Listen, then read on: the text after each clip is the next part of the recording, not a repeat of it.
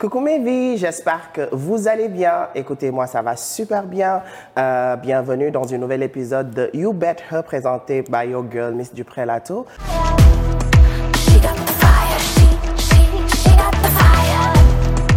Et aujourd'hui, j'ai une invitée de marque. Elle est une icône à Montréal. Elle est une icône dans le monde de la drague. Et actuellement, elle fait énormément jaser d'elle. Donc, j'ai nommé nul autre que la belle et talentueuse Barbada. Bonjour tout le monde! Comment vas-tu, Ça Barbada? va très bien, Dupré. Je suis très, très, très content d'être là. Merci merci d'avoir été là. Ça me fait hyper méga plaisir. Puis, tu es juste comme stunning. Thank you. Bon, on va commencer par le commencement. Je veux Oui. que les gens comme, connaissent qui est Barbada. Où est-ce que tu es né? Où est-ce que tu as grandi? Parle-nous depuis le début qui est Barbada Parfait. avant de devenir Barbada. Oh mon Dieu. Bon, alors, écoute, euh, on a dessus six heures devant nous? Alors, Barbada. En fait, moi, je suis né à Beauport, en banlieue de Québec, OK. euh, d'une mère euh, blanche. Euh, j'ai jamais connu mon père. Je sais qu'il est noir, mais je l'ai jamais connu. Et je sais qu'il vient de la Barbade.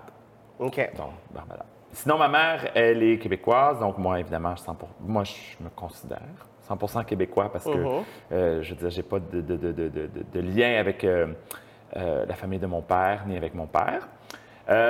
J'ai vécu à Québec jeune, mais j'ai déménagé à Montréal quand, ou dans la, sur la rive sud de Montréal quand, on était, quand j'étais tout petit. Alors, j'ai vécu toute ma jeunesse à Montréal ou sur la rive sud de Montréal. J'ai grandi là. Euh, j'ai, euh, mon Dieu, j'ai fait partie de, de- de- de- En fait, j'avais une, une, une jeunesse un peu particulière. Bon, étant quelqu'un d'assez particulier aussi, déjà avant de, avant de naître ou en naissant d'être euh, d'une mère monoparentale, blanche, tu sais, un, un jeune garçon noir à Montréal, euh, pardon, à Québec.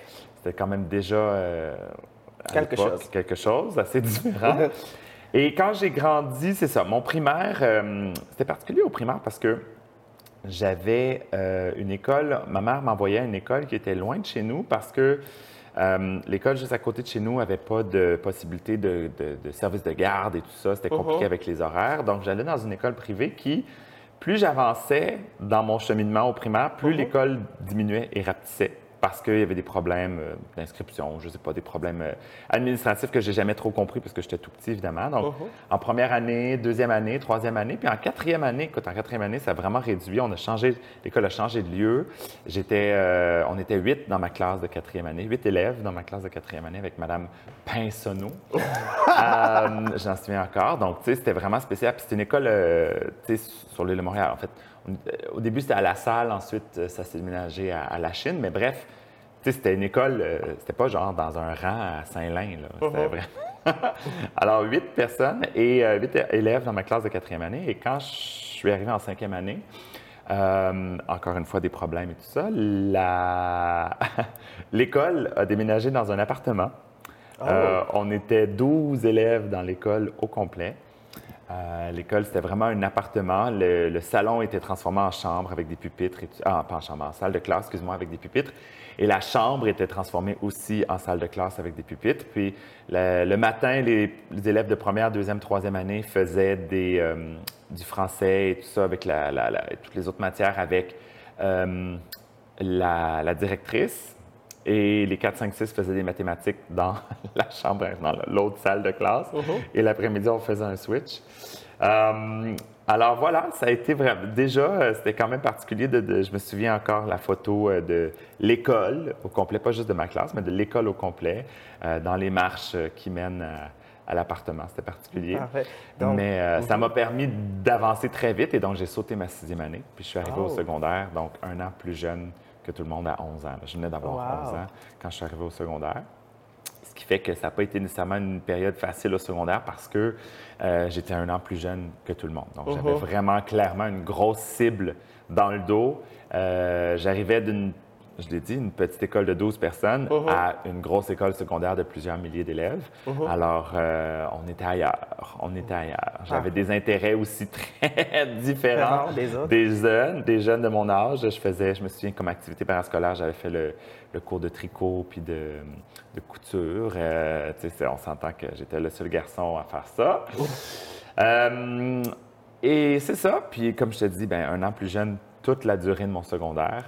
Alors, j'avais clairement euh, parfois une, une cible dans le dos. Puis, c'était un an, c'est pas une grosse différence quand tu es un adulte. là, Mhm. entre 38, 39 ans, t'as pas. Mais entre 11 ans et 12 ans, il s'en passe des choses dans une vie. Puis à Je suis 11 ans, t'es pas la même chose qu'à 12 ans. Et à 12 ans, définitivement la même chose qu'à 13 ans, et ainsi de suite. Alors, euh, euh, étant un, au minimum un an plus jeune que tous les élèves dans, ma dans Ah. mon niveau, c'était spécial. Donc, euh, si j'ai bien compris, tu es né à, à, à Beauport, à Québec, Oui. mais tu n'as pas grandi là-bas. Vous avez Non. déménagé sur C'est Montréal. ça. Par contre, je retournais souvent à Québec quand j'étais tout petit parce que ma grand-mère habitait là-bas et je Mhm. passais souvent les étés avec ma grand-mère à Québec. Puis de... j'ai encore de la famille d'ailleurs à Québec, alors je connais. Hmm. Est-ce qu'il y avait beaucoup de représentation, il y avait beaucoup de personnes noires dans ton école? Comment est-ce que tu as vécu cela? Est-ce que c'était facile? Est-ce que tu te sentais comme euh, spécial? Que tu te sentais comme... Moi, j'ai jamais senti que j'étais différent à cause de ma. Ça a été au cégep que, Mhm. euh, tu sais, j'avais 16 ans là, au cégep. Et la première année, j'allais à un cégep très multiculturel, ben, assez multiculturel là, à Saint-Laurent. Et il y a une de mes amies qui m'a dit Ah, moi, je suis tellement content de venir euh, dans un cégep super multiculturel avec plein de différentes personnes qui viennent de différentes cultures comme toi. Puis elle m'a pointé moi. Je fais Hein? Moi? Puis là, on dirait que ça m'a comme saisi de dire Ben voyons, je fais pas partie de ça. Je veux dire, je suis, je suis né, j'ai ma mère. Tu sais, j'ai jamais réalisé que ça a été à ce moment-là. Ben, pas nécessairement à ce moment-là, mais c'était vraiment là que j'ai comme pris une prise de conscience de dire OK, à cause, simplement à cause de ma couleur de peau, pour les autres, ils considèrent que je fais partie d'une culture différente ou d'une. Bon, etc. Mais en réalité, moi, je veux dire, euh, je- comme je te dis, j'ai aucune personne, aucune représentation noire. Puis, c'est pas nécessairement quelque chose. J'ai jamais fait des démarches pour retrouver mon père. J'ai jamais fait des démarches pour savoir c'était qui non plus. J'ai jamais ressenti le besoin de ça parce que ma mère a comblé, était là pour moi. Elle comblait tous mes besoins. Puis, elle était vraiment une mère qui était plus qu'exceptionnelle. Alors, je sais pas, j'ai pas, euh, je peux pas dire, je peux pas vraiment répondre à ta question comment je me suis senti parce que pour moi c'était pas un, un issue. OK. Je pense que la différence venait, la différence venait plus du fait que j'avais un intérêt, des intérêts différents Uh-huh. des autres de mon âge, sais, par les activités que j'aimais faire. Tu sais, j'avais fait de la- secondaire 3, j'avais fait les cours d'origami. Il n'y a pas grand gars qui... D'origami? D'origami. C'est quand le pliage de papier. Tu sais, tu fais Oh! comme des euh, toutes sortes de formes avec. euh, il y avait un, un cours, euh, Oh pas un God, cours, wow. mais une, euh, euh, ouais, une activité parascolaire. C'était origami, puis Uh-huh. Pliage de papier. Moi, je trouvais ça super beau. On faisait des boîtes, on faisait des, des, euh, voyons, des signes, là, des, des pans, euh, en tout cas, qui ont les ailes qui bougent quand tu, tu tires la queue. C'est magnifique. Ah, des petites grenouilles, tout ça d'affaires de même. Euh, je les ai gardées longtemps d'ailleurs, mais là, à un moment donné, j'ai fait là, là, ça suffit, il faut grandir, il faut évoluer. Faut évoluer. let's, let's become, on va devenir des Et adultes. puis, comment ça s'est passé, genre, comme la réalisation du fait de savoir que tu es, un garçon gay? Comment ça s'est fait? Quelle a été, la, quelle a été comme la procédure? Comment euh, est-ce que ta maman, elle, t'a soutenu? Mm. Est-ce que tu as fait ton coming out, comme on dit maintenant? Comment ça s'est passé, genre, comme cette étape où tu te découvrais et tu te t'assumais en tant que personne gay? Ben, ça a quand même été rapide dans le sens où, euh, ben, tu sais, jeune, je pense que tout le monde le savait, puis moi-même, probablement que je le savais aussi. Puis quand j'ai fait mon coming out à ma mère à 17 ans, j'étais à ma deuxième année de cégep. Puis déjà, arrivé au cégep, là, clairement, il y avait beaucoup plus de personnes qui étaient dans le même entourage que moi, dans le même vibe que moi, tu comprends? Parce que, euh, bon, quand tu es au secondaire, euh, tout le monde est mélangé ensemble, mais quand tu arrives au, au cégep, déjà, tu es avec des gens qui ont des intérêts plus similaires aux tiens. sais? Puis on s'entend que moi, j'ai étudié en musique et en sciences humaines, donc déjà, euh, c'est un- habituellement un domaine où il y a déjà un peu plus d'homosexuels, puis de toute façon, de gays, puis tout ça, de toute façon, déjà à cet âge-là, les gens s'affirment un peu plus. Fait que, bon, moi, ça m'a permis vraiment de rencontrer plus des gens que, avec qui je m'identifiais un peu plus. Euh, donc, quand j'ai fait mon coming out à 17 ans à ma mère, euh, parce que j'avais rencontré un, un gars que je pensais bien aimer, ça a duré une semaine. Yep, une grosse semaine, mais bref, j'étais en amour par-dessus la tête. Mais je pas en amour par-dessus la tête, mais en tout cas, whatever. J'ai fait mon coming out à ma mère parce que j'avais rencontré quelqu'un, puis elle m'a dit, mais tu sais, je sais. Puis je lui ai dit, je sais que tu sais. Puis, mais je voulais juste comme officialiser le Mettre tout, les mots dessus. Exactement. Amazing. Puis, par la suite, euh, tu étais au Mado et tu as commencé ta carrière en dansant pour de drag queen. Exact. Puis, qu'est-ce qu'est-ce qui a fait ce revirement où tu te dis, OK, je suis danseur, je, suis danseur, je veux vraiment comme... C'est quoi qui t'a poussé? Quelles sont les raisons? Comme, pour- pour- et pourquoi même la danse? Ouais. Pourquoi danser avec les drag queens? C'était quoi la raison de ton introduction au niveau euh, de l'art de drag? Ouais. Moi, j'ai toujours adoré être sur scène. D'accord? J'ai toujours aimé ça, être sur scène, monter des spectacles, faire des spectacles. Euh, j'ai toujours, tu sais, euh, je me souviens de mon oncle, il habitait à, à Rimouski, puis chez eux, la façon que c'était configuré chez eux, il y a- les chambres, il y avait comme un grand escalier qui donnait vers le salon. Alors moi, c'était genre la scène. C'était ma- tout était parfait pour que je monte mon spectacle de Noël avec mes cousines. J'étais tout petit, évidemment, là, avec mes cousines là-dessus. Fait on s'entend que depuis mon jeune âge, j'ai toujours, toujours aimé ça, être sur scène. J'ai toujours aimé ça, performer. J'ai toujours aimé l'art aussi. Bon, j'ai fait des, des camps de musique aussi quand j'étais tout petit, euh, euh, justement à Beauport. Quand je te disais que je passais du temps avec ma grand-mère l'été, ben, si j'allais faire euh, des camps de musique. Alors, tu sais, tout l'aspect artistique, tout l'aspect du spectacle, ça m'a toujours suivi toute ma jeunesse et tout, tout le temps. Et donc, quand j'ai commencé à, à danser avec des dragues, parce que quelqu'un me l'a demandé, parce qu'une drague m'a- approché dans un bar et m'a dit Ah, ça, J'aimerais ça que tu danses avec. Mais là, c'était comme une, conti- une continuation, une continuité de ce que je faisais déjà, dans le sens où mon intérêt était déjà d'être sur une scène, que ce soit à jouer de la musique, moi je veux la flûte traversière, ou que ce soit à danser, etc. Et d- après deux ans et demi, ben là, c'est là que euh, l'opportunité s'est présentée de faire un concours au Caparamado. FX? Et euh, comment? Non, est-ce que c'est FX? Parce Non. que j'ai lu que tu avais gagné un concours qui Oui, s'appelait... ça c'est plus tard. C'est Ça, plus tard? beaucoup plus OK. tard. Non, ça c'est le, c'était le concours Star Search au cabaret, qui OK. était un concours qui. Il y avait comme deux volets au concours. Il y avait des chanteurs et des chanteuses, puis il y avait des drags. OK. Donc, euh, beaucoup des drag queens à l'époque. Il y avait peu de drag kings, effectivement. Mais, donc, il y avait comme deux, deux volets au concours. Puis, euh, j'ai participé une première fois. J'ai pas gagné parce que c'était merdique ce que j'ai fait. Mais ça a quand même donné un résultat qui était quand même intéressant. Et de fil en aiguille, ben, euh, j'ai continué. En fait, je me suis fait approcher par euh, une drague qui s'appelle Dream, Fur Dream, qui est décédée il y a quelques il y a un an et demi à peu près. Et malheureusement, ben, pas malheureusement, après ça, j'ai continué. J'ai, elle, elle m'a vu, elle a vu ce que j'avais à faire, puis ce que j'avais offert sur scène, puis elle a aimé ça. Donc, de un booking par euh, mois, ben, ça a continué à, ben, ça a évolué à un booking par semaine, puis ainsi de suite, et à devenir de plus en plus euh, gros, de plus en plus euh, important, mais euh, ça restait quand même un passe-temps à l'époque. là. OK. Tu sais, On parle de 2005, puis éventuellement 2006. Euh, ça- ça- c'était quand même toujours un passe-temps. C'était pas nécessairement quelque chose que je voyais comme une carrière qui allait durer longtemps. Euh, en 2005, la fin 2005, j'ai refait une autre édition du concours, euh, au- encore au Cabaramado, le même concours, mais là, cette fois-là, j'ai gagné. Donc, je me suis rendu jusqu'en finale, j'ai gagné. Euh, et euh, ça a continué à évoluer, mais c'est ça, de façon, tu sais, comme par plateau, là, si on veut. Il y a, oups, telle Un affaire qui arrive, puis euh, etc. Puis là, oups, il y a autre chose. Puis moi, j'ai toujours dit oui à ce qu'on me proposait. J'étais le genre de personne qui disait oui à tout. Alors, quand Dream m'a approché pour me dire, veux-tu faire, euh, je t'ai vu, veux-tu faire, dit, pas de problème, je l'essaie. Éventuellement, il y a d'autres personnes qui m'ont offert d'autres opportunités, puis je disais oui tout le temps. Tu sais, c'est pas compliqué, là, 99 du temps, quand on me propose, encore aujourd'hui, quand on me propose quelque chose, je dis oui. La seule chose qui me limite dans ça, c'est le temps que j'ai, parce que là, l'horaire est tellement chargé que souvent, c'est le temps qui me limite, puis je dis, Mais je suis désolé, je peux juste, je sais pas où je ferais ça, à moins qu'on le fasse entre minuit et 3 heures du matin. genre.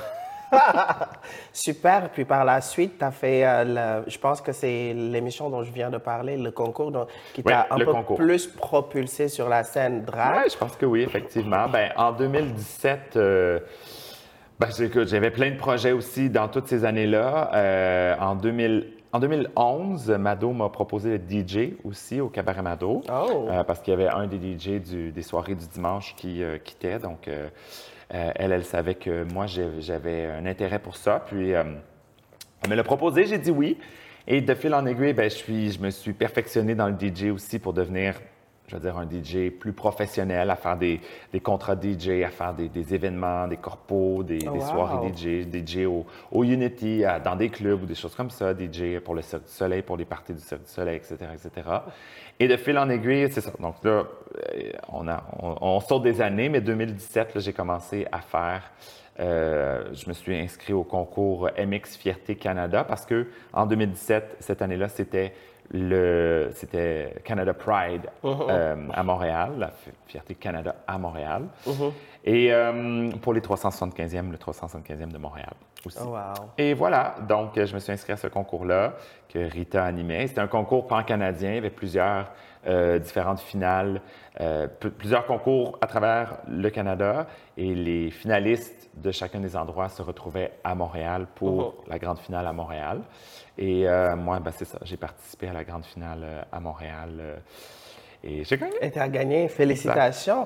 On s'est rencontrés à Québec. Oui. C'était en 2019, je pense. Ah, là, je peux pas savoir l'année, mais je pense que oui. C'était en 2019 et je venais juste d'arriver. Ah oui, OK. Oui, puis je connaissais, je connaissais pas du tout le monde de la drague. OK. Genre comme ma première drague que j'ai vue, c'est Adriana. Ah oui, OK. Genre je connaissais même pas c'était qui RuPaul. Ah, mon Dieu, OK. OK. Genre comme moi, je suis venue, je suis venue comme je connaissais rien de ce qui était la communauté trans, la communauté drague, la communauté gay. Puis je me suis éduquée, ouais, ok. puis j'ai appris. Puis la fois où on s'est rencontrés, c'était ma première scène.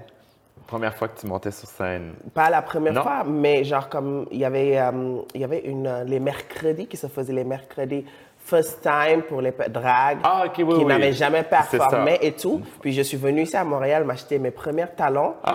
My Puis God. genre comme puis je suis venue à Québec puis j'ai fait comme je fois deux fois ce, ce concours-là. OK. On a fait euh, l'école drag, le, le Les Drag Ouais. Et tout. Puis je disais, genre, j'en parlais avec Emma, puis je, Emma déjà vu, puis Mhm. je lui disais comme, euh, genre, comme, je, je- genre, je pense que ça, ça devait être quelque chose dans le temps où Barbada a commencé de la drague, d'être la seule personne noire qui Ben, fait la drague. Il y en avait d'autres quand même. Oui, c'est ce qu'elle m'a Oui, dit. Il y en avait d'autres. Euh, Sheena Hershey, entre autres, qui était vraiment une drague, euh, une performeuse incroyable aussi, qui était, qui était malheureusement, qui est, qui- lui aussi qui est décédé jeune. là. Euh, mais c'est ça, il, il faisait de la drague dans les premières années où j'étais là. La première année, effectivement, il y avait euh, Georgia, qui était une autre drague noire aussi, qui était avec moi dans le concours aussi, euh, mais qui, elle, a arrêté quand même relativement tôt d'en faire après seulement quelques années ou même. En tout cas, ouais. Et bref, euh, c'est ça. Je, je- je comprends ce que tu veux dire, effectivement. Oui, il y en avait peu. Ouais. C'est vrai. C'est vrai qu'il y en avait très peu. On a monté un show. euh, mon Dieu, c'est en quelle année? C'est à Québec, pendant la fête arc-en-ciel à Québec. Je pense que c'était en 2014-2013, qui s'appelait Black Divas. Oh! Puis, dans le fond, j'ai choisi comme les trois Black Divas que je connaissais, c'est-à-dire moi, euh, Océane, qui Oui. elle aussi fait du show à Québec depuis aussi longtemps que moi, et, euh, et Manny. Manny qui est comme mixte un peu aussi. euh, Mani, est-ce que c'est Mani euh, qui est ici à de Montréal? Montréal, ouais. Oui. mais c'est ça, elle est comme mixte un peu. Elle Mhm. fait des elle fait comme du Whitney, tout ça aussi. Mais je pense qu'elle a, je sais pas 100% son background aussi, mais je pense qu'elle a un mix là aussi, euh, Mhm. euh, asiatique, noir un peu, je pense. Mais je, je dis ça sous toute réserve. Bref, euh, c'était comme les seuls trois dragues noires que je connaissais. Puis on avait euh, Mélissa Bédard qui a fait le show avec nous aussi, qui était euh, Oh, that's so cute. Et en passant, est-ce que tu peux éventuellement faire des lookalikes de Mélissa Bédard? Ce serait exceptionnel. Est-ce que tu sais que le nombre de fois Ben que oui. les gens me le disent, disent. me disent, oh, t'es à la télé, il y a une personne carrément qui m'a ajouté sur les réseaux sociaux, pensant que qui m'a parlé, qui croyait que j'étais vraiment Mélissa Bédard. Puis elle me disait, oh, tu sais, j'aime bien ce que tu fais à la télé. J'étais genre comme, Mm, oh non, wrong person. Mais oui, ce serait oui. vraiment le fun. Mais écoute, si elle a besoin d'un double dans un film ou dans une émission ou whatever, il faut que ce soit toi. Là. Je jure, même des gens comme des femmes, oh, tu connais Mélissa Bédard? J'étais genre comme, oui, parce que je lui ressemble, c'est ça. Ah, ça, c'est quand même ridicule que les gens pensent que parce que tu lui ressembles, tu la connais. C'est ça. C'est comme genre, comme à chaque fois qu'on me dit Ah, est-ce que tu es haïtienne Non, c'est pas parce que je suis noire. Pas tous les noirs qui sont des haïtiens, excuse-moi. Oh là là là là, oui. Les Noirs qui parlent français, automatiquement, les gens se rendent. Haïti, L'Haïti, c'est ça, parce que je pense qu'ils n'ont pas l'habitude de voir comme beaucoup d'autres cultures Ouais, noires à Montréal. Je pense qu'il y a beaucoup plus de, de- de- d'Haïtiens ici, ce qui est compréhensible. Euh, sinon, par la suite, l'heure de compte. Hmm. Qu'est-ce qui t'a inspiré? Je pense que tu l'as commencé bien avant. Ben, ça a commencé en deux. En fait, bon, l'heure du compte, la première fois qu'on l'a officiellement fait, c'était en 2016. OK. Euh, c'était pendant la- le festival Fierté, euh, Festival de Fierté Montréal, qui était à l'époque euh, au Parc Émilie-Gamelin, avant que ça déménage l'année d'après pour Canada Pride au Parc des Faubourgs.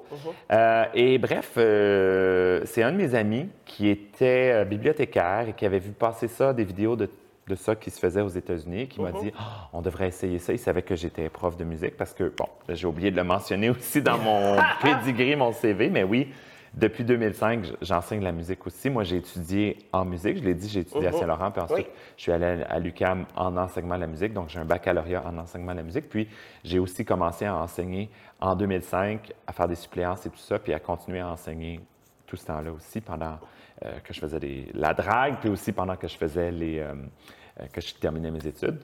Euh, et donc, c'est ça. Bref, mon Dieu, où j'allais avec ça? Euh, l'heure de compte. L'heure du compte, il savait que j'étais prof et tout. Donc, euh, il m'a dit on devrait essayer ça. On a proposé à Fierté Montréal de faire un petit kiosque de- de- d'heures du compte pendant la fierté, euh, pendant la journée. Il y a une journée euh, pour les enfants, pour les familles à Fierté Montréal. Ou du moins, à l'époque, il l'avait. Je ne sais pas s'il l'a encore dans la programmation depuis ce temps-là, mais à l'époque, il y en avait une. Puis, il y avait des jeux gonflables, il y avait des spectacles de drague pour adapter pour les tout petits. Puis, il y avait un kiosque avec euh, l'heure du compte qui était évidemment pas aussi populaire qu'elle l'est aujourd'hui. On n'était pas, on n'était pas à ce niveau-là. Euh, il y avait quelques enfants qui sont venus pendant la journée. On s'assoyait, on lisait des comptes. Moi, j'avais acheté des, livres usagés qu'on leur donnait. Ils pouvaient choisir parmi la liste. Ils pouvaient choisir dans le, bac de livres. Ils partaient avec un livre.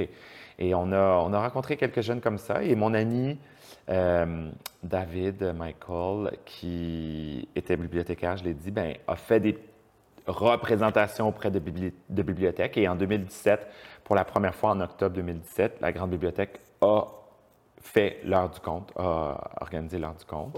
Et euh, voilà, de fil en aiguille, ben là, ça s'est Ça s'est fait. Ça s'est fait. ça- D'année en année. Je te disais au tout début là, que moi, je dis oui à ce qu'on me propose. Ben, c'est Mhm. exactement ça. Tu vois, c'est, c'est, c'est lui qui m'a approché puis il fait Ah, ben, on devrait essayer ça. Oui, je l'ai fait. Ensuite, euh, lui a fait des démarches. La bibli- grande bibliothèque m'a approché. OK, on l'essaie, on le fait. Go. Tu sais, tout 90% 95% des choses que j'ai fait dans ma carrière, c'était des choses qui m'ont été proposées, à auxquelles j'ai dit Ah oui, OK, je l'essaye, go, j'y vais, je le fais. Je te dis, c'est ce que. Puis dans toutes les sphères de ma vie. là. La seule chose que j'ai peut-être réellement choisi de faire, c'est de faire de la musique. Puis encore, ça aussi, ça s'est décidé parce qu'on me l'a proposé quand j'étais dans les cadets, de dire Ah, tu devrais t'inscrire dans la musique. Puis euh, ben, les gens m'ont proposé de jouer de la flûte. Moi, j'ai joué, j'ai commencé de la flûte. Et ça s'est juste c'est ça. Tout, tout, tout dans ma vie est des choses que, qu'on m'a proposées. Puis moi, je pense que je suis quelqu'un qui s'adapte beaucoup et qui est capable de vraiment bien s'adapter à différentes situations. Et j'ai fait, OK, je l'essaye, j'y vais. Puis 95% du temps, ça fonctionne super bien. Ça marche très bien parce que j'y mets l'énergie qu'il faut, j'y mets le temps qu'il faut. Puis, ben voilà, de fil en Je aiguille. pense que c'est c'est un message très important aussi qu'on peut adresser aux personnes. Le fait de, de sortir de sa zone de confort, Mm-hmm. le fait aussi d'oser essayer des choses. Absolument. Exactement. Puis je trouve que c'est vraiment important. Puis regarde, toi, aujourd'hui, tu, tu, es, euh, tu animes Call Me Mother, qui est une émission de drague. Qu'on m'a proposé aussi, à oh nouveau. my God, Sophia, ce que j'ai vu passer tant- euh, récemment. Et en plus de cela, tu avais une autre émission. Ben, mon émission jeunesse, évidemment, sur. Exactement. Puis aussi, j'ai vu que tu as réalisé un documentaire. Oui. Euh, Garçon le jour. Il de jour, la- elle de nuit. Exactement. Mais ça, je ne l'ai pas réalisé, là, mais je faisais partie du, Du, documentaire avec d'autres dragues comme Rita, Trace Trash, puis trois nouvelles dragues, euh, Lady Punana, Lady Boom Boom, puis euh, Gabrielle. Donc, euh, ça, c'était en 2016 qu'on a filmé le documentaire qui est sorti en 2017. Donc, 2017 était une très grosse année. Là. Je gagnais le concours MX Fierté. Wow. C'était euh, euh, la Canada Pride. Ça, ça sortait aussi euh, Il de jour, elle de nuit. Donc là, c'était rendu comme, OK, un autre step, un autre level. Ouais. She's coming. Yep, yep, yep, c'est un autre level, absolument. Mais- Cette année-là, là, ça a été gros. Ouais. Amazing. Puis, je voulais aussi que. Qu'est-ce que, qu'est-ce que tu as à dire d'un jeune gay noir qui veut faire de la drague, qui voit Barbada sur les télés, qui se disent comme qui a une référence, puis qui se dit que je veux faire, je veux arriver là où elle, est là- où- où elle est arrivée actuellement. Hmm. C'est quoi les conseils? C'est quoi le... Tu en as parlé tantôt, c'est vraiment comme tu disais tout, tu, tu, tu risquais, Oui, tu je faisais des oui oui. Mais est-ce que tu as d'autres astuces pour moi, pour les personnes qui nous regardent, pour Ben, les jeunes? Euh, c'est sûr que, tu sais, il y a, il y a une seule place où le succès vient avant le travail, puis c'est dans le dictionnaire. C'est le seul endroit. Le- le- alors, travail, oui, c'est. Puis, tu sais, ça a l'air facile quand on le présente comme ça. Euh, puis la seule raison pour laquelle ça a l'air facile, c'est, je pense, parce qu'on est, on est bonne à le faire. sais. Mais les gens voient pas tout le travail, qu'il y a derrière, tout le temps que ça nécessite. Euh, le maquillage, il devient pas beau comme ça. C'est des années et des années de pratique dans mon cas. Euh, c'est des gens à qui j'ai fait comme, écoute, j'ai besoin d'aide. Peux-tu me dire qu'est-ce que je fais de pas correct? Puis aide-moi. C'est beaucoup, beaucoup, beaucoup de temps. Puis surtout dans un métier comme ça, il faut que tu sois. Il y a beaucoup d'autodiscipline à avoir. Parce qu'il n'y a personne qui va nécessairement. Quand on te propose des choses, c'est parce qu'on voit quelque chose, on voit un potentiel, mais après ça, c'est. maintenant, c'est dans, ton camp à toi. Il faut que tu rendes. faut que tu rendes, parce que sinon, on ne te proposera plus rien après. Si ça ne marche pas à toutes les fois, on ne te proposera plus. tu sais. Euh, alors, il y a énormément d'autodiscipline à avoir dans un métier comme ça. tu es travailleur autonome, puis je veux dire, en même temps, il faut aussi. Moi, j'ai été très chanceux là-dedans euh, parce qu'il y a beaucoup de choses qui se sont proposées, parce que les gens m'ont vu dans ces affaires-là, mais aussi parce que les gens. Euh, parce que je disais oui. Fait que, tu sais, quand tu dis oui, les gens fassent comme. Les gens, après, ils s'en parlent, puis ils font ah, Appel Barbada va dire oui. tu sais. Puis, ben, je disais oui. Puis je disais oui. Mais c'est vrai. Puis je disais oui, puis ça m'amenait à des. Il y a des places où ça m'a amené où j'étais comme, mais qu'est-ce que je calisse ici, tu sais. Je veux dire, on s'entend, il y a des places. J'ai fait des shows où je suis comme, mais why? Why am I here? Pourquoi j'ai dit oui? Qu'est-ce que. Mais on le sait jamais. La première heure du compte que j'ai faite en 2000, la deuxième, mettons, la première officielle dans une bibliothèque en 2017, OK, à la grande bibliothèque, euh, tu sais, j'aurais pu dire, écoute, je l'ai essayé euh, pendant la fierté, tout ça, puis il n'y avait pas beaucoup d'enfants, je te dis. Là, Euh, c'était, il y a des fois, on se tournait les pouces parce que les enfants étaient. Écoute, tu as des jeux gonflables à côté, tu as des stands à popcorn puis à barbe à papa, tout ça, c'est la grosse affaire. Penses-tu que les jeunes vont venir s'asseoir, lire des contes? On n'était pas super populaire, on va se le dire. Mais j'aurais très bien pu dire, tu sais quoi, je l'ai fait, ça n'a pas pogné, puis merci, bonsoir, puis dire non à l'heure du compte à la grande bibliothèque ou dire trouvez-vous quelqu'un d'autre. Mais j'ai dit oui. Et dans cette heure du compte-là, il y avait, parmi les gens qui étaient, les parents qui, étaient, qui avaient amené leurs jeunes, un certain Marc-André Grondin, qui est un acteur, un comédien québécois, qui a dit, qui m'a écrit quelques semaines après, qui a dit, écoute, je t'ai vu à l'heure du compte, il faut qu'on fasse quelque chose avec ça, il y a vraiment quelque chose à faire. Et de fil en aiguille, lui a travaillé de son côté pour amener ça, grand- faire grandir ça, et ça a donné l'émission Jeunesse sur tout.tv. La première, et pour l'instant la seule, émission jeunesse animée par une drag queen. Je veux dire, c'est bon. Ah, Mais si j'avais dit non à l'heure du compte en 2017, en Ça octobre, ne serait pas fait. probablement, peut-être que ça serait jamais arrivé. Félicitations pour cela parce qu'il faut savoir que tu es devenu, à cause de l'heure du compte, tu es devenu une icône. Puis je trouve que c'est tellement important que, que tu apportes cette, cette fraîcheur, que tu apportes comme ce, ce- que tu apportes comme parce que je trouve que moi malheureusement j'ai pas eu de j'ai pas eu de personne que je m'identifiais puis en tant que personne gay euh, noire aussi qui, qui te met sur le spotlight et qui participe à l'éducation des jeux pour inciter à, euh, à la...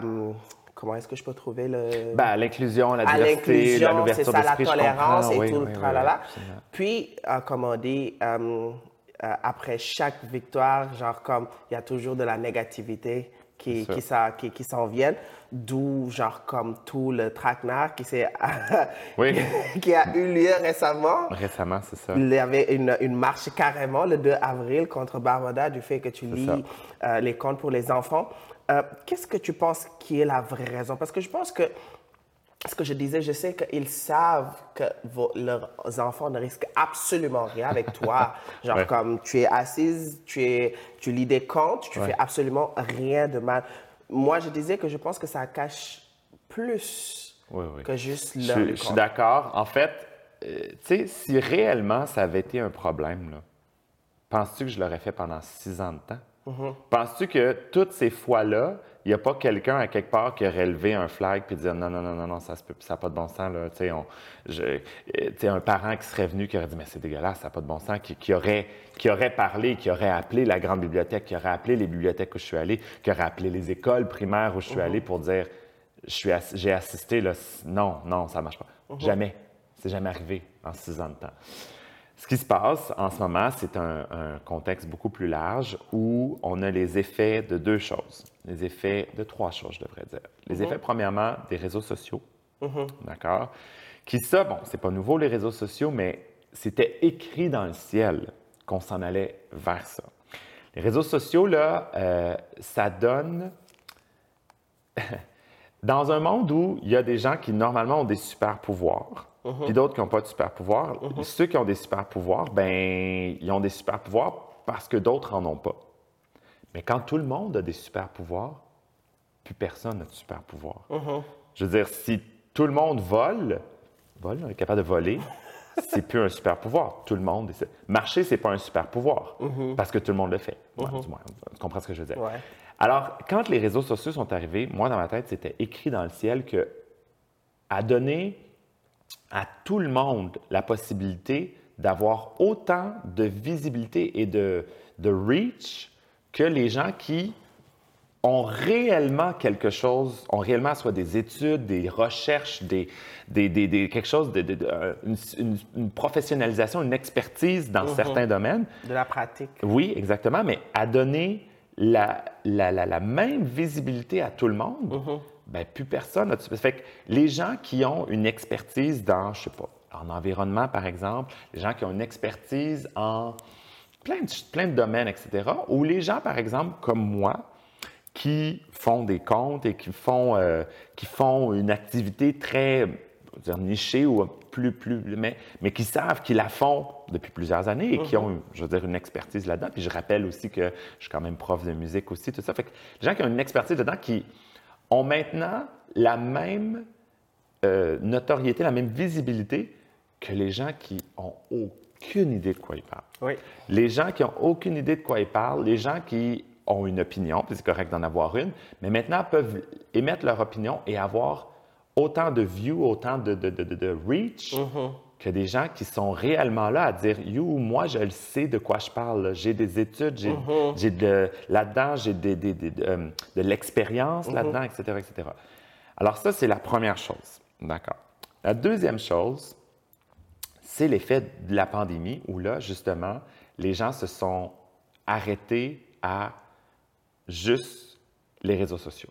Alors, ils sont revenus à ça, il n'y avait plus le contact, alors ils se sont fiés uniquement à ce qu'ils voyaient sur les réseaux sociaux. Et euh, même si on dit qu'une image vaut mille mots, euh, des fois, il veut- ça ne veut pas dire les bons mots. ça ne veut pas être les bons mots, d'accord? C'est pas les bons mille mots. Et les gens maintenant sont, étaient beaucoup sur les réseaux sociaux, étaient isolés, ils ne se parlaient plus ou presque pendant un certain temps, surtout pendant le début de la pandémie, ce qui fait qu'on s'est retrouvé à avoir beaucoup de gens qui communiquaient mal, beaucoup de gens qui se parlaient plus et surtout beaucoup de gens qui ne s'écoutaient plus.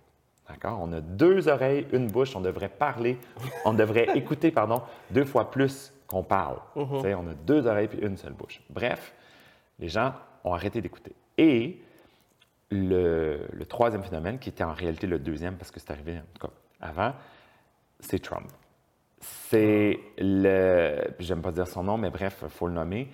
C'est cet homme qui a légitimisé de façon ouverte et publique la, des fois la haine, Haine. oui, Mhm. mais plus largement que la haine, elle, il a justifié le fait qu'on pouvait dire n'importe quoi et s'en sortir, ou que n'importe quelle absurdité pouvait devenir une vérité. D'accord? Et ça, quand c'est un homme, une, une personne à quelque part, c'est tel que tel. Mais quand c'est une personne qui a une position d'autorité, de pouvoir, de visibilité autant que cet homme-là en avait, et en a encore un peu aujourd'hui, euh, ça ne peut que Accroître. Exactement, puis faire plus gros. Quand tu as une personne qui fait quelque chose. Tu sais, mettons, là, je sais pas moi, euh, tu es dans une classe, là, puis le prof, il, je sais pas, il, il fait quelque chose, etc.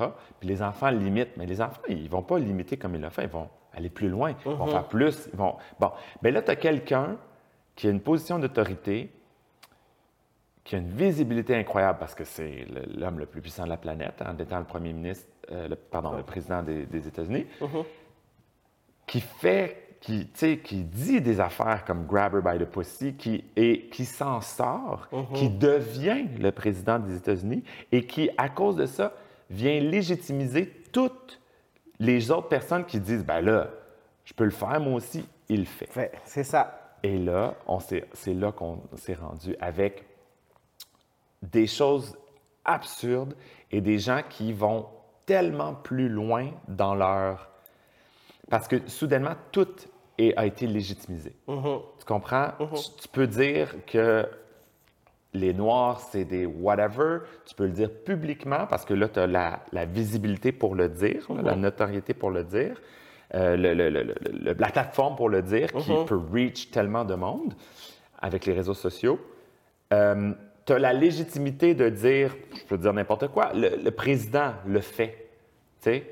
Puis go, puis dire des choses bon, complètement absurdes, d'accord, des fois ça peut passer dans le beurre, mais des fois ça peut aussi avoir un impact incroyable. Ben oui. Puis des fois aussi, ces choses-là sont extrêmement haineuses, vont plus loin encore. Je pense que oui. Et euh, ça devient un dialogue de sourds. Parce que, je le répète, à cause des réseaux sociaux, les gens ne s'écoutent plus.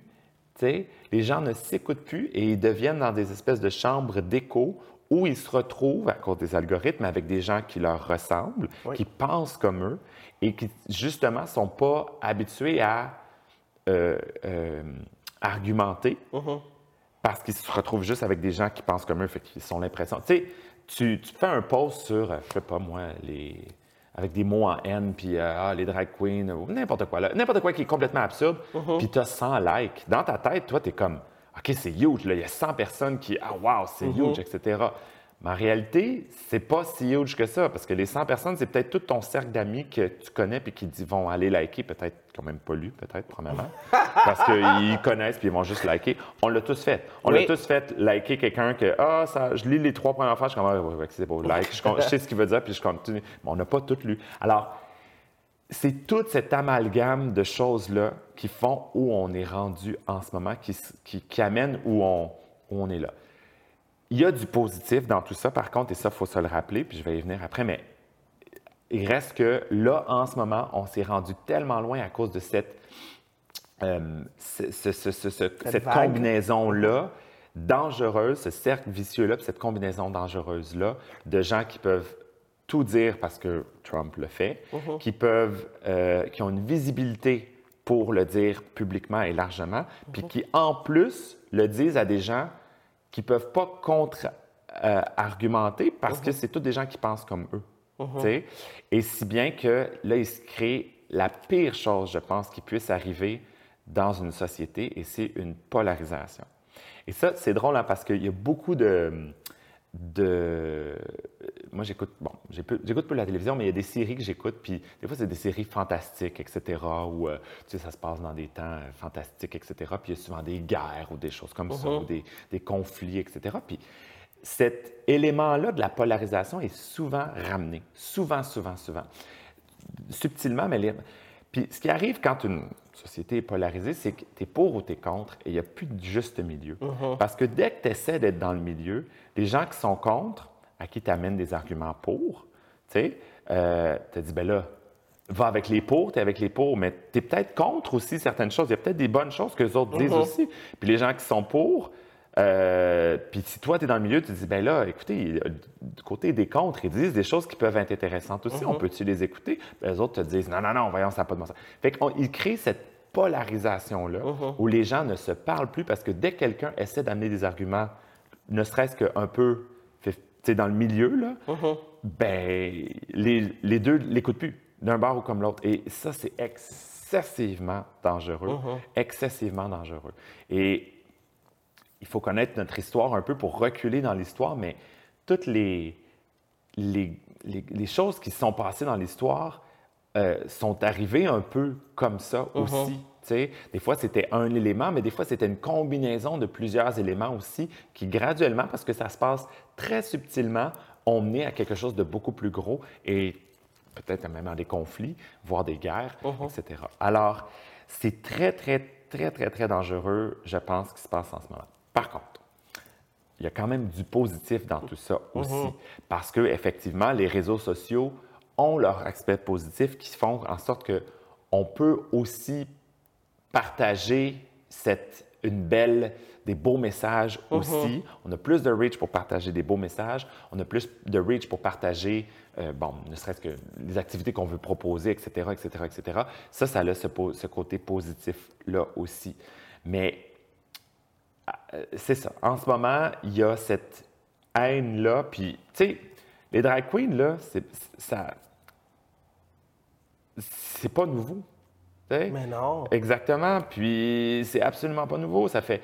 S'il y avait eu. Si ça avait dérangé tant que ça des gens, là, pourquoi, genre, ces gens-là se sont pas révoltés ou sortis dans la rue pour ça en 2006, 2007, 2008, quand RuPaul's Drag Race commençait, ouais. tout ça, puis à faire ces dégueulasses qu'ils font, etc., etc. Pourquoi soudainement Mhm. ça arrive là? Ben, à cause de cet amalgame. cette, euh, Puis aussi, je trouve aussi qu'il y a une ampleur énorme de, de, de la drag queen. Ah ben, Maintenant, les sûr, drag queens sont des, sont, sont des célébrités, sont des stars, c'est des gens qui ont des contrats.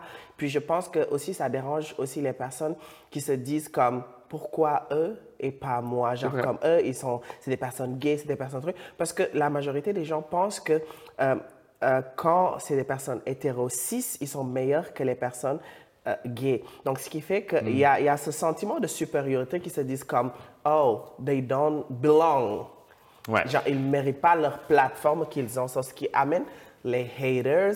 Puis, comme tu l'as dit aussi, Trump a ouvert une porte. Ouais. C'est-à-dire que tout le monde maintenant peut se permettre de dire des choses qu'autrefois ils disaient entre eux dans des portes fermées. C'est ça. Exact. Puis tout le monde peut créer n'importe quel faux profil, aller euh, dire de Ouais, la haine, aller dire du n'importe quoi, sans pour autant même aller s'éduquer ou aller Ouais, trouver des genre comme je dirais que c'est comme du tam tam ça genre comme dans auparavant quand on tapait comme les tam tam Hmm. et que genre comme c'est qu'on communiquait comme ça sans pour même aller se dire je pense que c'est important qu'en 2023 ce que ce que ce que tu fais c'est de montrer que oui je suis différente et que j'ai pas de limite et qu'il ne devrait pas y avoir de limite d'être qui je suis et d'exprimer Mm. parce que at the end of the day tu fais de mal à personne. Non. Mais il faut quand même aussi, tu sais, moi, je suis d'avis qu'un dialogue, quand il y a dialogue, c'est deux personnes. hein. Mm-hmm. Euh, il y a deux côtés, où il y a bon, etc. Et, euh, Dialoguer tout seul, c'est pas un dialogue, c'est un monologue. Bon, Mm-hmm. exactement. Et malheureusement, c'est un peu ça qui se passe justement euh, à cause des réseaux sociaux, c'est que c'est souvent des monologues parce qu'il n'y a pas de dialogue. Mm-hmm. Mais di- dialoguer, c'est que, techniquement, c'est que tu as deux personnes qui, euh, à la fois, parlent et écoutent. D'accord? Et autant, oui, il y a une personne qui doit dire, ben oui, mais regarde, moi, ce que je te dis, euh, il faut que. euh, Moi, je te, je te- je te dis quelque chose. Tu sais, exemple, là, Ben, moi, je suis de même, je suis comme ça, tu devrais m'accepter comme je suis. D'accord? Mais il faut aussi prendre en considération l'autre personne où elle est également. tu sais? Puis ça se peut que cette personne-là ne soit peut-être pas mal intentionnée. Puis une immense majorité des gens ne le sont pas. Il faut se le rappeler, ça aussi.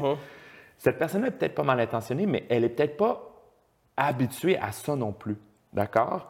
Alors, d'arriver et de dire faut que tu m'acceptes, faut de rentrer avec, euh, comme un avec force, un réflexe normal et naturel et, et- et presque animal, c'est de se fermer, de se bloquer. Parce qu'il y a quelque chose qui vient attaquer. sais.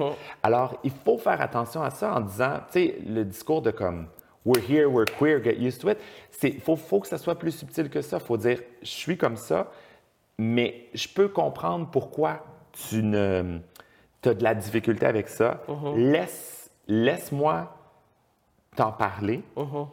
Toi, prends en considération moi, mon parcours à moi, ma, ma situation à moi. Ouvre-toi un peu. Puis, en bout de ligne, on va peut-être être capable de se rapprocher légèrement. Ça ne veut pas dire qu'on va être sur la même opinion. Mhm. Ça ne veut pas dire que tu vas venir voir des shows de drague, puis ça va pas dire que tu vas aimer les shows de drague. Peut-être pas. Peut-être que oui, ou tant mieux. Mhm. Mais ça va peut-être dire aussi que tu vas faire comme, OK, je comprends un peu plus qu'est-ce que tu fais. Moi, je comprends un peu plus pourquoi tu avais ce malaise-là. Il vient de où, ce malaise-là? Mhm. Il vient de, je sais pas, est-ce qu'il vient du fait que toi, tu n'es peut-être pas à l'aise dans ta peau aussi? Ou que tu as peut-être des idées préconçues de ce que ça peut être réellement, Mhm. d'accord? Euh, peut-être que tu n'es pas à l'aise avec cette liberté-là aussi que permet la drague dans l'expression puis tout ça. Tu n'es peut-être pas, excusez, pas à l'aise non plus avec euh, la liberté que permet, je sais pas moi, la liberté que prennent euh, les, les gays, par exemple, sais, il y a une liberté sexuelle aussi dans la, dans la communauté gay aussi. Peut-être que tu n'es pas à l'aise avec ça. Ben moi, je, je- je vais essayer de comprendre pourquoi tu n'es pas à l'aise, de t'expliquer mon parcours, mon cheminement, en écoutant le tien aussi. Et là, on va être capable de se rapprocher. Tu comprends? Ouais. Ça ne veut pas dire qu'on va être de même opinion, on va être capable de se rapprocher. Puis surtout, il va y avoir l'élément de respect qui va s'intégrer, qui va euh, amener dans la conversation. Je vais être capable de respecter qui tu es. Tu vas être capable de respecter qui je suis, même si on ne s'aime pas. Parce qu'on ne faut pas aimer, on a, on a le droit de ne pas aimer tout le monde. Tu as le droit de ne pas aimer la drague. J'ai le droit de ne pas aimer euh, le- le- le- la, la- la lutte. Ton pas de- bon, exact. bon. Mais je suis capable de respecter et de comprendre. Et pour ça, il faut avoir pris le temps. Et c'est justement le gros problème, c'est que à cause de tout ce qui se passe en ce moment, de, bon, je l'ai dit, l'espèce de trois euh, que- trilogie du, du mal que j'ai nommé, qu'on- quand on combine ça avec le fait que les gens ne prennent plus le temps, ça va excessivement vite, ça va, on, ça va tellement, tellement vite, ben, on n'est plus capable d'avoir cette note, prendre le temps là pour être capable de s'écouter, de se parler, puis de se respecter. Tu comprends? Oui, je comprends. Puis c'est très important ce que tu viens de dire parce que je m'identifie énormément par rapport à cela. Parce que moi, quand j'ai fait mon coming out, je viens d'une famille musulmane. Puis euh, j'ai été, j'ai grandi en Afrique. Puis quand j'ai fait mon coming out, ça passait pas. Mais j'avais la possibilité de me mettre à leur place parce que c'est des personnes qui, j'ai grandi dans cette société-là où on a été euh, vraiment comme conçu dans cette idéologie-là Ouais. de religion, de coutume, qui fait que c'est vrai qu'ils auront du mal Ouais. à accepter cela parce que ça Parce prend que du temps. Exactement. C'est, euh, mon Dieu, tu n'aurais pas pu mieux le dire, c'est exactement ça. C'est pas parce qu'ils sont mal intentionnés, c'est pas parce qu'ils veulent que tu sois malheureuse, c'est parce qu'ils se disent, c'est parce que c'est comme ça qu'ils ont été. Fait que il faut laisser le temps aussi et y aller petit peu par petit peu aussi. Et il faut aussi, nous, mettre de l'eau dans notre vin, par contre. Tu sais, moi, là, quand. Regarde comment je suis présenté ici, là. Tu sais, je veux dire, euh, quand je fais des apparitions publiques, quand je fais des j'ai changé mon style aussi pour que ce soit un peu plus accessible à tout le monde. Je fais plus des choses aussi provocatrices que je le faisais quand j'étais euh, jeune drag queen puis que je voulais provoquer. C'est correct que les gens le fassent pour s'exprimer, puis je comprends, mais il faut se rappeler aussi que quand tu fais ça, ça va peut-être choquer des personnes. Oui. Et il faut que tu sois prêt à assumer le fait qu'il y a peut-être des personnes qui seront pas à l'aise avec ça. Mhm. Pas parce qu'elles t'aiment pas, pas parce qu'elles te respectent pas, mais parce que là, tu viens de rentrer comme, euh, tu sais, une brique, là, hein? Mhm. Euh, comme une tonne de briques. Alors, peut-être qu'on a une adaptation à faire aussi, nous, pour, je ne vais pas dire mainstreamiser notre art de la drague. C'est pas ça que je veux dire, mais je veux dire le rendre accessible pour des personnes qui sont moins habituées ou se rappeler aussi qu'il y a des personnes qui sont moins habituées avec ça et qui font qui découvrent encore ça aussi. C'est ça que je veux Oui, dire. le main problème, c'est vraiment la sexualisation de la drague. Parce que euh, je disais à un ami que les shows qu'on fait dans un bar et les shows, je pense que chaque personne de nous est assez intelligente pour adapter sa drague par rapport à là où on est. Genre, comme, c'est pas. C'est pas grand chose. Les bars, c'est, elle est accessible aux personnes de plus de 18 ans. Mhm, exact. Voilà. Donc, on a l'habitude de faire des shows dans le village. Donc, c'est des shows dans le visage, dans la, dans la rue, qui sont quand même très différents de ce qu'on fait dans le bar. Ouais. Puis, c'est c'est une expression de choix. Je pense que chacun est libre d'interpréter sa drague comme il le fait. Ouais. C'est comme dans le cirque, c'est comme dans d'autres euh, d'autres euh, d'autres Oui, choses, genre dans la vie. Mais il faut se rappeler aussi qui est là. Donc, il faut être capable nous-mêmes de l'adapter. Tu ne peux pas dire, ben ça, c'est mon style de drague, voici, je l'amène partout où je vais. Il y a des fois où ça ne sera pas approprié. Fait que toi, tu as un travail à faire pour toi en dire, est-ce que tu choisis de t'adapter puis de modifier ce que tu fais, ce que tu présentes, ou de dire ben non, c'est pas pour moi. Euh, moi, je, tu sais, ma drague est trop sexualisée pour ça. Ce qui est correct aussi. C'est un style de drague aussi. Moi, Oui. j'en vois des styles de drague, tout ça aussi. Et c'est très correct. Mais il faut être capable dans ce temps-là de dire ben tu vas peut-être te faire offrir un contrat à 500 pièces mais malheureusement euh, si ça ne fit pas avec toi accepte-le pas Exact. parce que tu vas nuire à la cause des dragues aussi Ah. tu vas te ramasser avec un, dans un drag brunch avec euh, la snatch à l'air ou les, les gros totons immenses devant des enfants qui eux comprendront pas il va y avoir des photos euh, qui vont être prises des vidéos puis là tu nuis à tout le monde à tout ce qu'on Exactement. essaie de faire là. Parce que ce que j'ai l'habitude de dire, je dis qu'on est ambassadrice. Moi, je suis Oui. ambassadrice du fait de ma couleur. Je suis ambassadrice aussi du fait que je suis une personne trans. Ah Exact. Donc, ce qui fait que ce qu'on fait, l'opinion publique, c'est très important parce que les gens, ils attendent juste un faux pas ou ils attendent plus que quelque chose qui ne marche pas pour pouvoir comme dire « Ah, on pointe du doigt, Hmm. Ouais, c'est ça.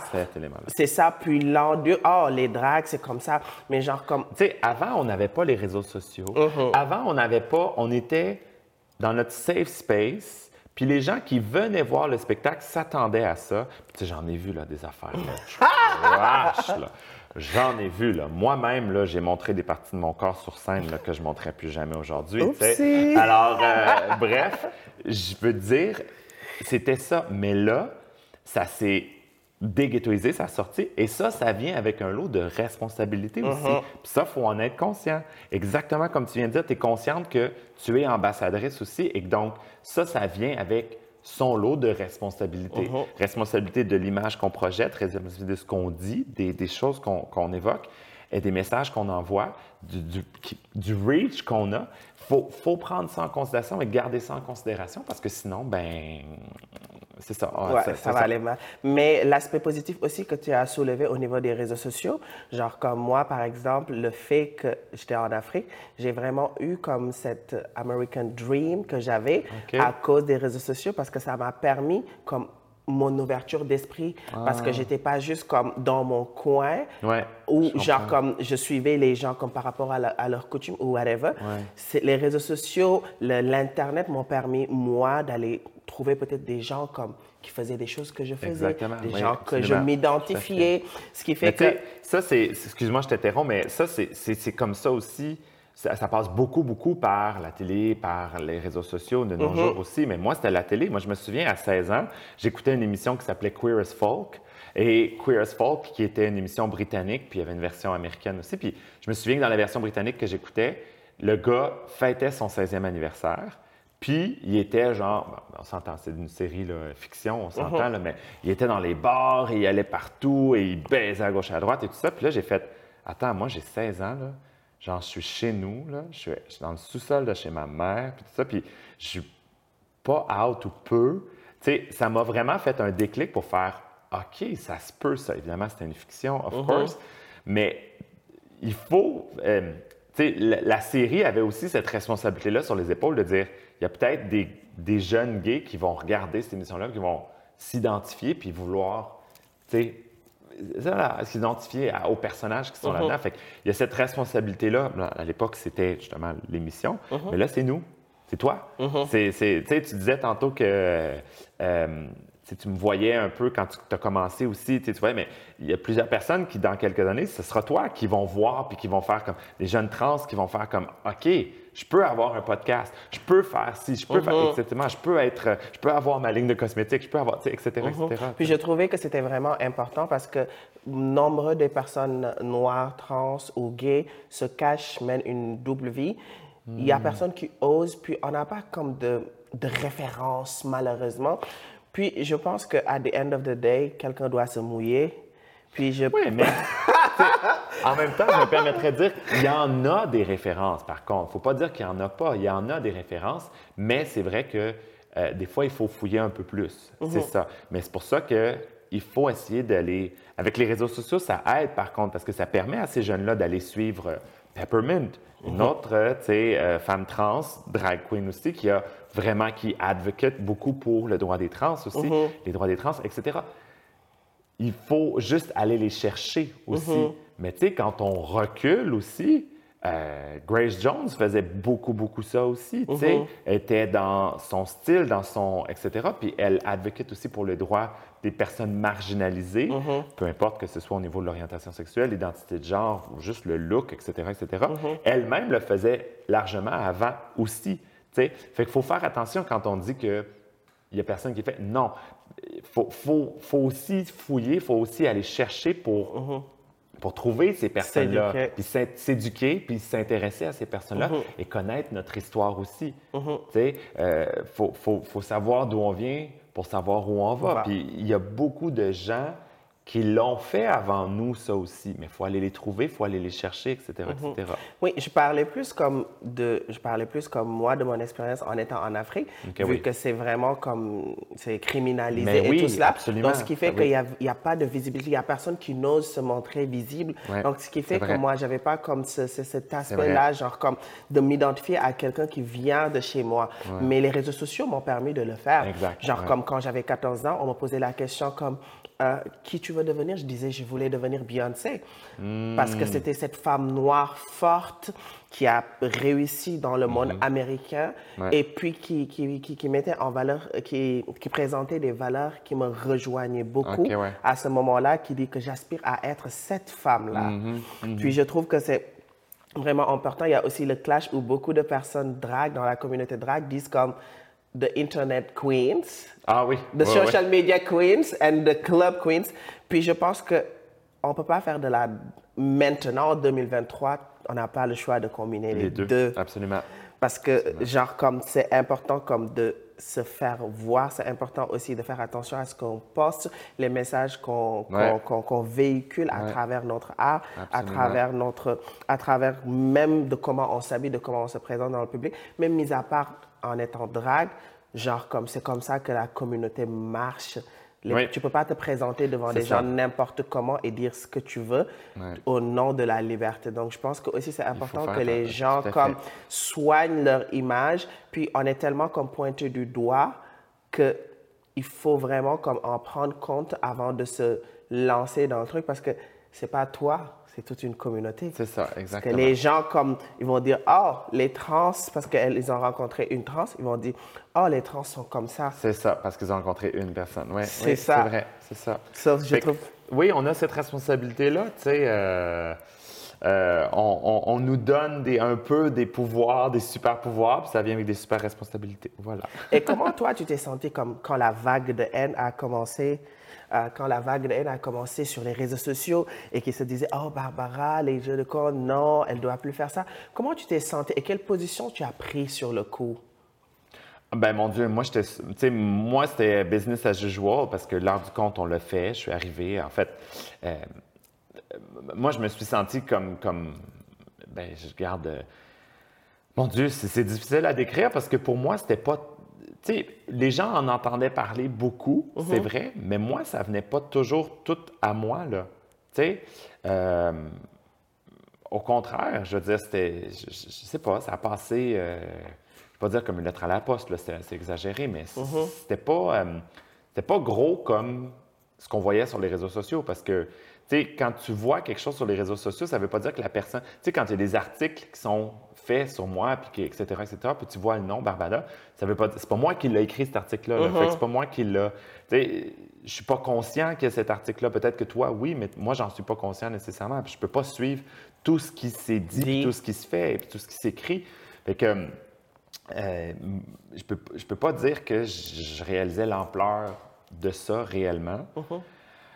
Euh, avec un peu de recul maintenant, je, je, tu sais, je, je commence à comprendre que, wow, OK, c'était euh, c'était gros, effectivement. Euh, le, le Québec presque tout entier. euh, puis surtout quand ça s'est rendu à l'Assemblée nationale aussi et tout ça. Mhm.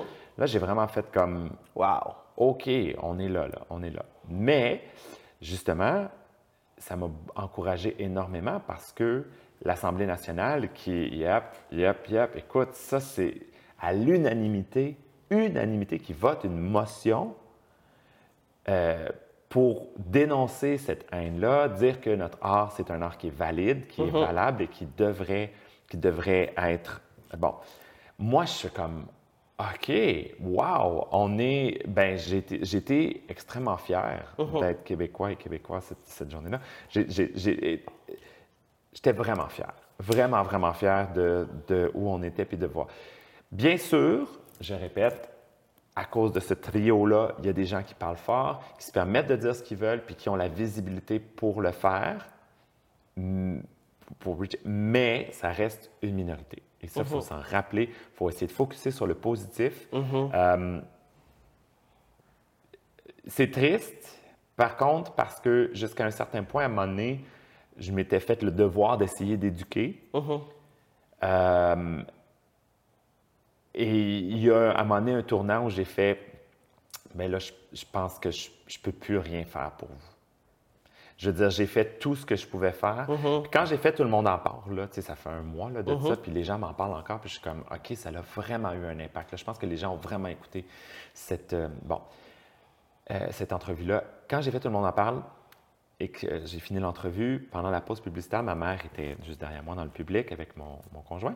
Puis elle m'a dit, bon, tu sais quoi, là, s'ils ne comprennent pas, ils ne comprendront jamais. Puis là, j'ai dit, OK, tu sais quoi, je pense que tu as raison. J'ai fait ce que je pouvais faire en termes d'éducation, en termes de passer le message. Si vous ne comprenez pas, malheureusement, il n'y a plus rien que je peux faire pour vous. Puis c'est plate parce que c'est un peu à l'en- à l'encontre de ce que je veux, d'éduquer, de parler, etc., etc. Mais je ne peux pas parler à quelqu'un qui n'écoute pas Et qui ne veut pas comprendre. et qui ne veut pas écouter. Je peux pas. C'est une perte de temps pour moi, c'est une perte de temps pour tout le monde. D'énergie. Et d'énergie. Alors, je vais focuser sur les gens, l'immense majorité de gens qui comprennent, qui veulent euh, écouter, qui veulent apprendre, qui ont le droit de ne pas aimer, mais qui respectent ça. Et bien, à un moment donné, je vais focuser là-dessus puis continuer à faire mes choses parce que il y en a des choses. Oui, puis Il y je en a pense, beaucoup à faire. oui, puis genre comme de par ton discours, je pense que c'est vraiment comme un appel à la tolérance. Euh, genre comme on n'a pas besoin de de- de- d'aimer quelqu'un, mais on respecte parce que at the end of the day, on est tous des humains. Exact. Puis on a tous le droit au bonheur, puis on a tous le droit de faire ce qu'on veut et de vivre de notre art. Exactement, exactement. Puis, je veux dire, tout le monde a ce besoin-là de se sentir aimé, de se sentir accepté, euh, de sentir qu'ils font, une différence dans la société, dans la vie de tous les jours, pour, pour d'autres personnes, puis de se sentir aimé. Je veux dire, on a tous les mêmes besoins à la base parce qu'on est tous humains. Oui, ça passe par des véhicules différents, d'accord? Ton bonheur, tu vas peut-être le trouver par, par un, un changement d'identité au niveau de ton genre. Tu vas peut-être le trouver par... euh, de- Mais en bout de ligne, on est, les différences sont vraies. En bout de ligne, les différences sont vraiment pas si grandes que ça.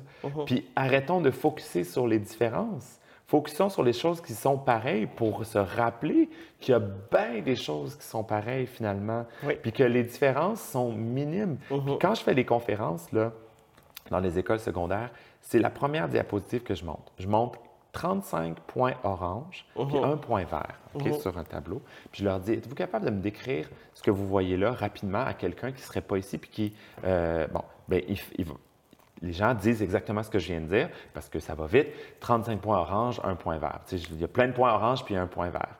Mais Là, réalisez-vous que le point vert, là, vous y avez accordé autant d'importance que tous les points orange. Il y en a beaucoup des points orange pourtant, mais vous avez accordé autant d'importance parce que vous avez dit 35 points orange, trois mots, un point vert. La moitié de votre description a été utilisée, la moitié des mots que vous avez dit ont servi à décrire le point vert. Alors que si vous aviez pris le temps d'accorder à chaque point orange son importance, tu aurais dit, ben, il y a un point orange, plus un point orange, plus un point orange, plus un point orange, plus un point orange, plus un point orange, un point orange, plus un point orange. Ça aurait été long. Ça aurait été beaucoup plus long, c'est vrai. Oui. Mais, puis un plus un point vert, plus un point orange. Ça aurait été très long. Les gens auraient fait, OK, c'est vraiment long, il y en a beaucoup de points orange. Et ils auraient réalisé qu'il y en avait beaucoup de points orange. C'est la même chose quand tu discutes avec quelqu'un. Tu sais, souvent, quelqu'un qui te paraît différent de plein de façons. là. Ça peut être la couleur de peau, ça peut être euh, le- le- la langue, ça peut être euh, l'identité de genre, ça peut être whatever. Là. En bout de ligne, là, on peut-tu prendre un pas de recul, prendre le temps de faire comme Ouais, mais qu'est-ce qu'on a en commun finalement? Mm-hmm. Ah, ben, on, a, on veut être aimé. T'es-tu en amour? Oui, moi aussi, je suis en amour. Ah, ben, c'est le fun, on aime ça être en amour. Pourquoi? Parce qu'on aime ça, être- qu'on aime ça se coller? On aime ça, etc., etc., etc. Ah, toi, t'es en amour avec un homme? Ah, ben, moi, je suis en amour avec une femme. Tu comprends-tu? euh, Tu comprends ce que je veux Mm-hmm. Oui, dire? je comprends parfaitement. euh, toi, tu es en amour avec euh, quelqu'un du sexe opposé, moi, je suis en amour avec quelqu'un. OK, mais ça, c'est le point vert. Mais si on a pris le temps de tout énumérer les points oranges avant, on fait comme finalement, le point vert, c'est minime. C'est ça. Parce qu'on réalise qu'on a plein de. ben- Tu sais, quand, quand on focus sur le point vert, c'est facile de tomber dans le mon Dieu, on est bien différents, ça n'a pas de bon sens. Mais quand on prend le temps de faire comme, mais tu sais, toi, en tant que personne trans, qu'est-ce que qui tu veux être, qu'est-ce que tu veux être, c'est quoi tes ambitions, c'est quoi tes... OK, toi, ça passe par un changement d'identité de genre? OK, mais réalises-tu que c'est la même chose que tout le reste était pareil? Il y a tellement de choses qu'on a en commun. Prenons le temps de s'en parler de ces choses en commun-là pour finalement réaliser qu'on n'est pas si différents que ça. Mhm. Comme tu l'as souligné tantôt, on est très chanceux ici au Canada. Moi, je suis très chanceuse d'être là parce que l'ouverture d'esprit est vraiment là. Puis les gens s'acceptent, puis les gens se soutiennent, puis les gens se comprennent. Genre comme, j'ai quand même beaucoup bougé, j'ai quand même beaucoup voyagé, mais genre comme, c'est la première fois que je suis quelque part et que je me sens chez moi. Ouais. Et ça, ça n'a pas de prix. Et je pense que c'est c'est- c'est ces valeurs-là qu'on a ici au Québec que les gens doivent vraiment beaucoup plus travailler sur cela que sur des futilités. Et que, oui, peut-être qu'il y a des choses qui vont déranger, peut-être qu'il y a des choses qu'on ne comprend pas parce que on l'a pas vécu, que ça ne ça fait pas partie de comment on, on a grandi ou whatever. Mais je pense que c'est important d'aller s'éduquer avant de d'émettre un jugement, parce qu'il y a beaucoup de personnes qui se permettent de juger maintenant les gens sans même les connaître, de Ah oui, poser c'est comme... Ça, Ça revient à- aux trois mots. Prendre le temps. Prenez le temps. C'est exactement ça. Puis ça, c'est les trois mots que j'ai répétés les plus souvent en 2022 et en 2023 à date. C'est prenez le temps. Faites juste prendre le temps de comprendre, prendre le temps de parler avec quelqu'un qui en fait, prendre le temps d'écouter. Puis voilà. Ça. Merci beaucoup, Barbada. Merci. Ça m'a fait formidable. énormément plaisir de te recevoir. Puis, euh, je te remercie pour tout ce que tu fais, pour, parce que tu ne le fais pas pour toi seul, mais tu le fais pour nous toutes. Puis, euh, je, je, suis, euh, je suis vraiment comme heureuse de voir qu'une personne euh, dans la communauté LGBTQ noire et à l'écran euh, prône la diversité, prône l'inclusion, prône un, un message. Je pense que ça va. Je, je pense que toi-même tu le tu le réalises pas, mais c'est énorme ce que tu fais. Puis, I love, genre, comme quand je te vois faire des émissions, je suis genre comme, yes, queen, on aime ça, on veut de la visibilité. We need more black people on the screen. We need more black people achieve their dream. Donc, merci beaucoup pour cela. Merci. Puis, est-ce que tu avais un mot de fin pour les spectateurs qui nous, qui nous, qui nous regardent aujourd'hui? Prenez le temps. Prenez le temps, c'est tout. Prenez le temps d'écouter. Prenez le temps d'écouter le podcast extraordinaire de Miss Dupré. Puis vraiment, merci de l'invitation. Merci beaucoup. Puis euh, j'espère qu'on te verra plus dans d'autres choses à travers le suivre. monde. Can't wait. Je l'espère aussi. Merci. Merci beaucoup, mon, mes vies. Donc, euh, ça a été euh, euh, vraiment amazing et inspirant l'émission aujourd'hui que j'ai fait avec Barbada. J'espère qu'elle vous aura plu. Nou- N'oubliez pas d'activer la cloche de notification pour avoir des notifications à chacune de mes vidéos et de vous abonner aussi à la chaîne. Sur ce, comme j'ai l'habitude de le dire, vivez votre vérité. Puis je vous envoie plein de love. Bye!